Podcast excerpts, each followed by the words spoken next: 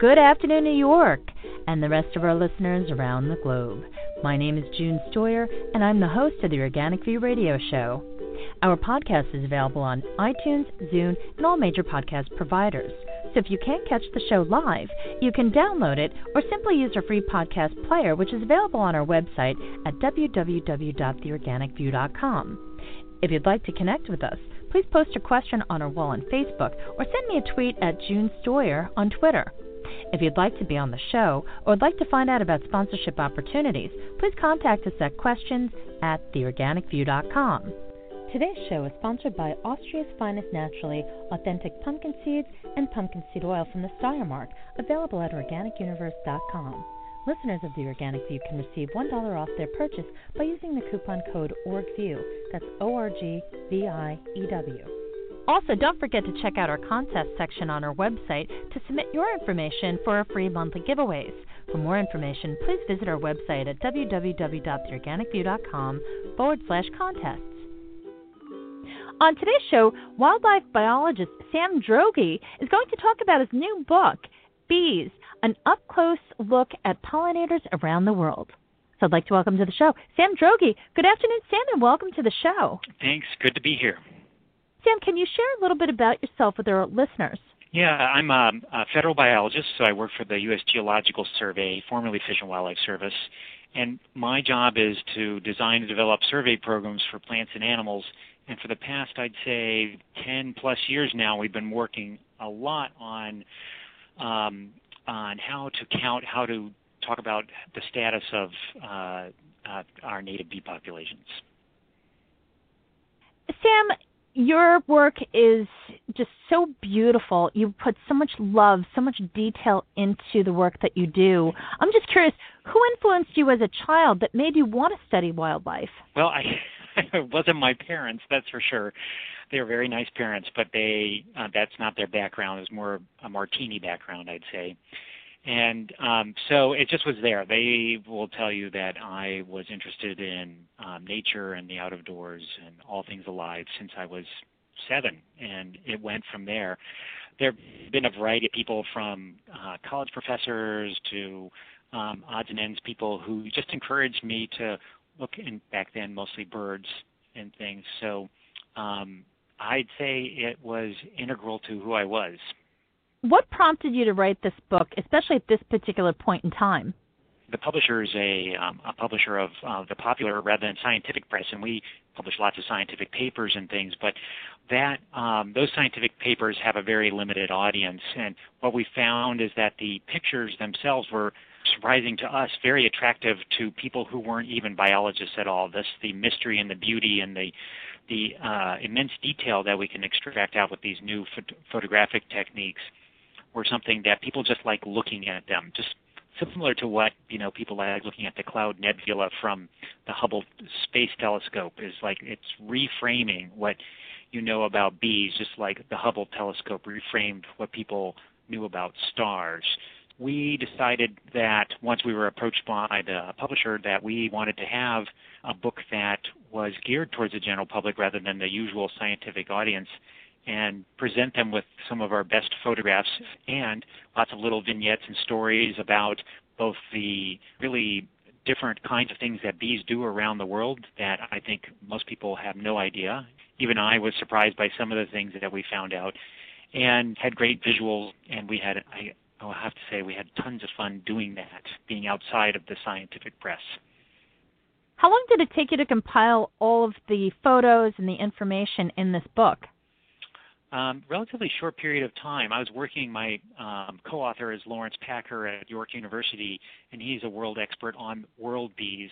I'm mo- much more parochial, just having worked mostly in the United States and a little bit in the Caribbean and South America.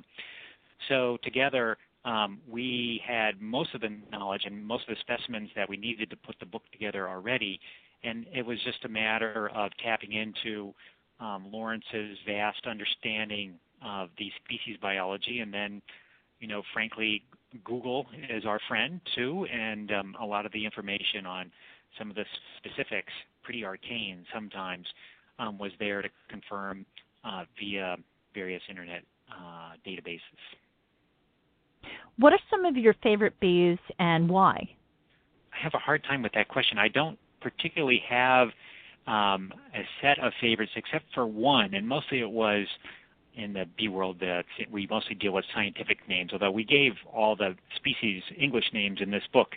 But the um, scientific genus Nomada, which is uh, a set of nest parasites, in other words, they lay their egg in the nests of other bees that do carry pollen, and their young basically usurp the uh, nest and take over with disastrous consequences, I should point out, to the um, young of the um, the host's uh, uh, species. Um, it's a and the reason I like it is they're they're exquisitely beautiful in reds and oranges, and they're also exquisitely difficult to figure out what the species are. So it had been an orphaned group, and now for quite a number of years have been trying to figure out what the different species are, the correct associations between the males and females, really fundamental things, which is one of the things we point out is that unlike, say, birds and mammals, which we have relatively complete understanding of what the species are around the whole world, there is so much that we don't know about even what the names of the species are.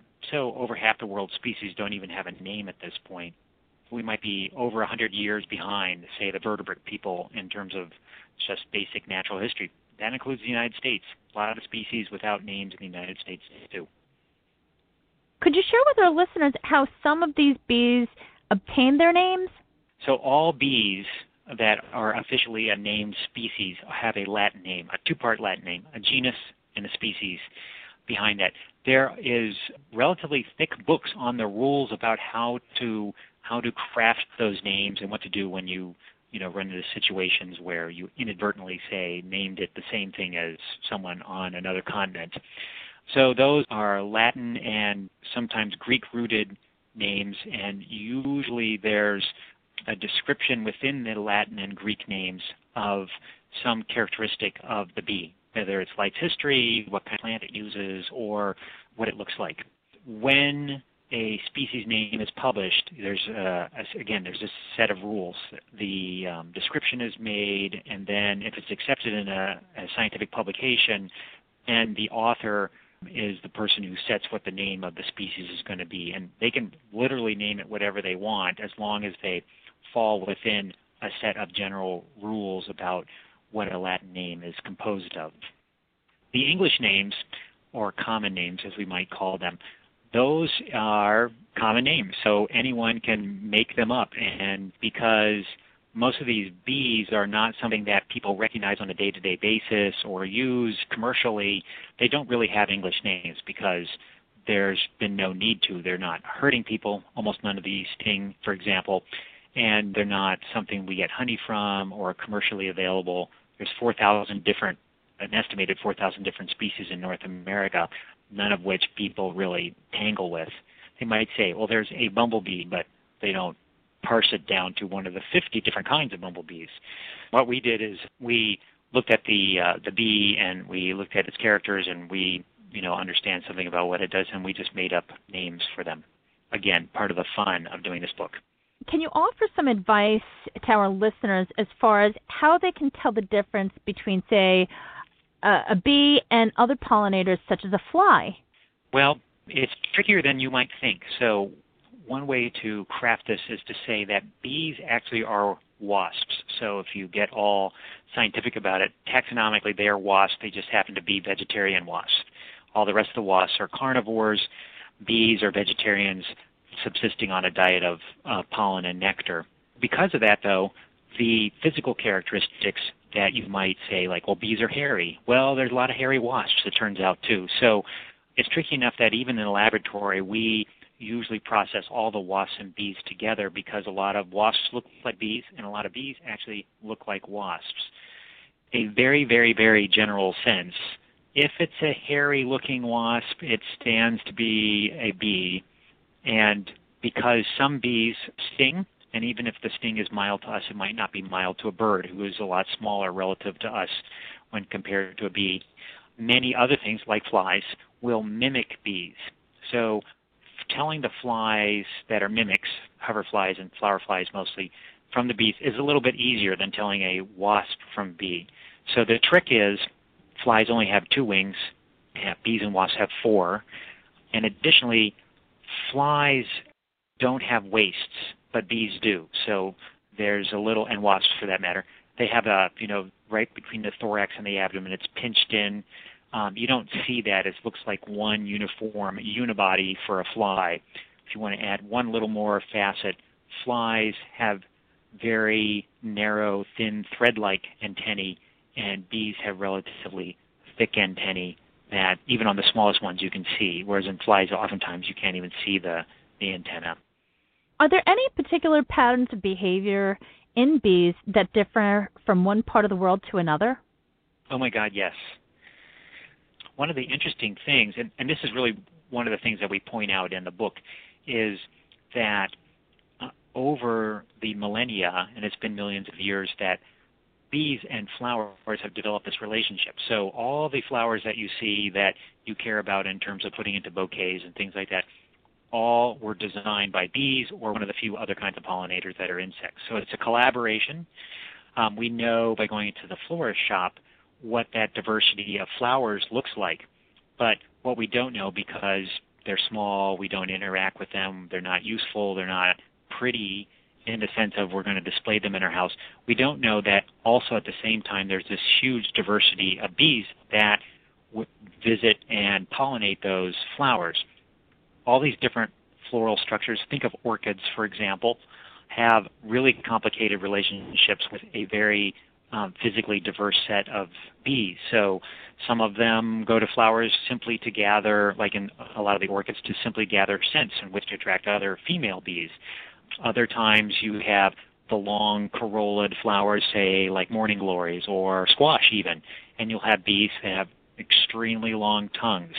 And it just goes on and on. There are so many different stories, and many more to discover because again we really are just scratching the surface but in the book we emphasize some of those kinds of really tight relationships many bees only visit one genus of plant sometimes only one species of plant and things everything from trees like willow trees have many bee species that specialize only on willow pollen. Cactus have lots of specialists. You can just go down the list. But in particular if it's got a big showy flower there's probably a bee somewhere nearby that specializes in that particular plant. Are there any places that you would recommend to the listeners as far as where they can identify a particular bee that they might find in their yard and they just want to know what type of species it is?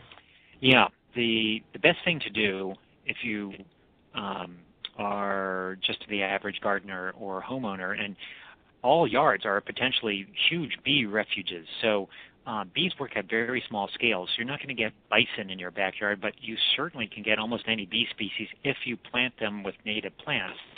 So once you have these native plants, you'll see all this diversity of bees if you look at the flowers on a daily basis. The best thing to do is take a picture. The better the picture, the more likely you are to get an identification. And go to the website called bugguide.net.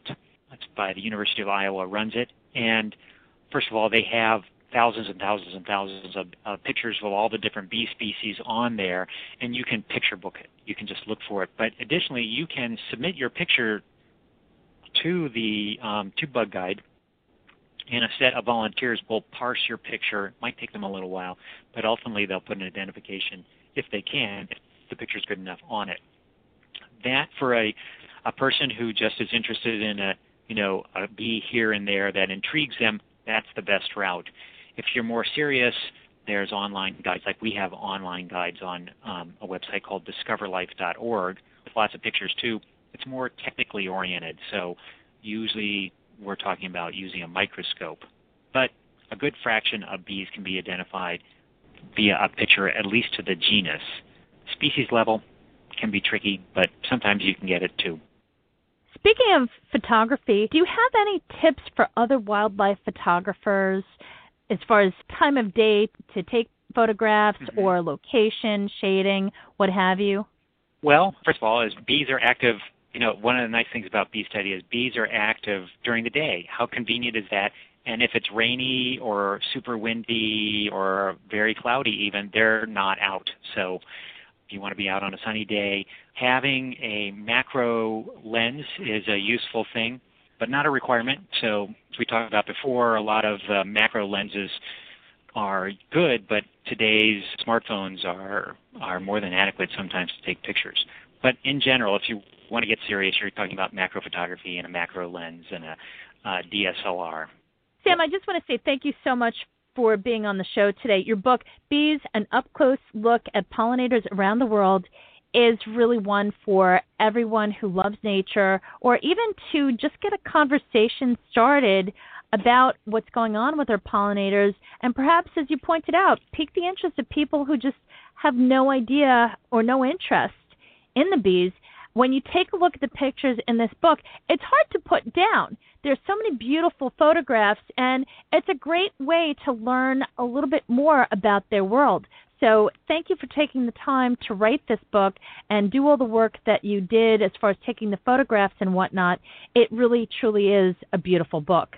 Well, thank you. Uh, you're very welcome, and that's exactly our objective. Is just if we can just get people to like bees a little bit more, or just be intrigued by the pictures. Hey, that's 82% of the job done. Sam, can you share with our listeners your website and how people can pick up a copy of the book, or if you have any upcoming lectures that you'd like to share? Yeah, so the the book's available on Amazon.com and probably several other online bookstore um, locations. Additionally, you can get all the pictures in the book and including a whole set of additional uh, pictures that we have only online from our Flickr site. So the Flickr, our Flickr handle is USGS BIML for Bee Inventory and Monitoring Lab. Additionally, you can just do a name search on my last name and bees, and most of those will come up. But they're all public domain. You can do absolutely whatever you want with them. Uh, they print out great in your, you know, local big box uh, photography store, um, and we really encourage that kind of thing to happen. So. Um, we work for the federal government, we work for the people, and we take that seriously, and um, we're your public servants. Thank you, Sam. And it's great to know that there are people like you out there doing this and trying to get the information out there to raise awareness about how important bees are, as well as other pollinators. So thank you once again. You bet. Sam, I just want to say thank you so much for being on the show today. And also, folks, if you want to connect with Sam and the work that he does, please check out the companion article, which will be available on the Organic View website, as well as the links for his Facebook page and for a listserv that he has for the purpose of discussion so that people around the world can connect with Sam and learn more about his work. So please check that out on the website. Sam, once again, thank you for being on the show today. It has been a pleasure, and I sincerely hope you come back. Thank you. It's been my pleasure, too. I would be glad to come back anytime. Thank you so much for tuning in. This has been June Stoyer with the Organic View Radio Show. Have a great afternoon, folks.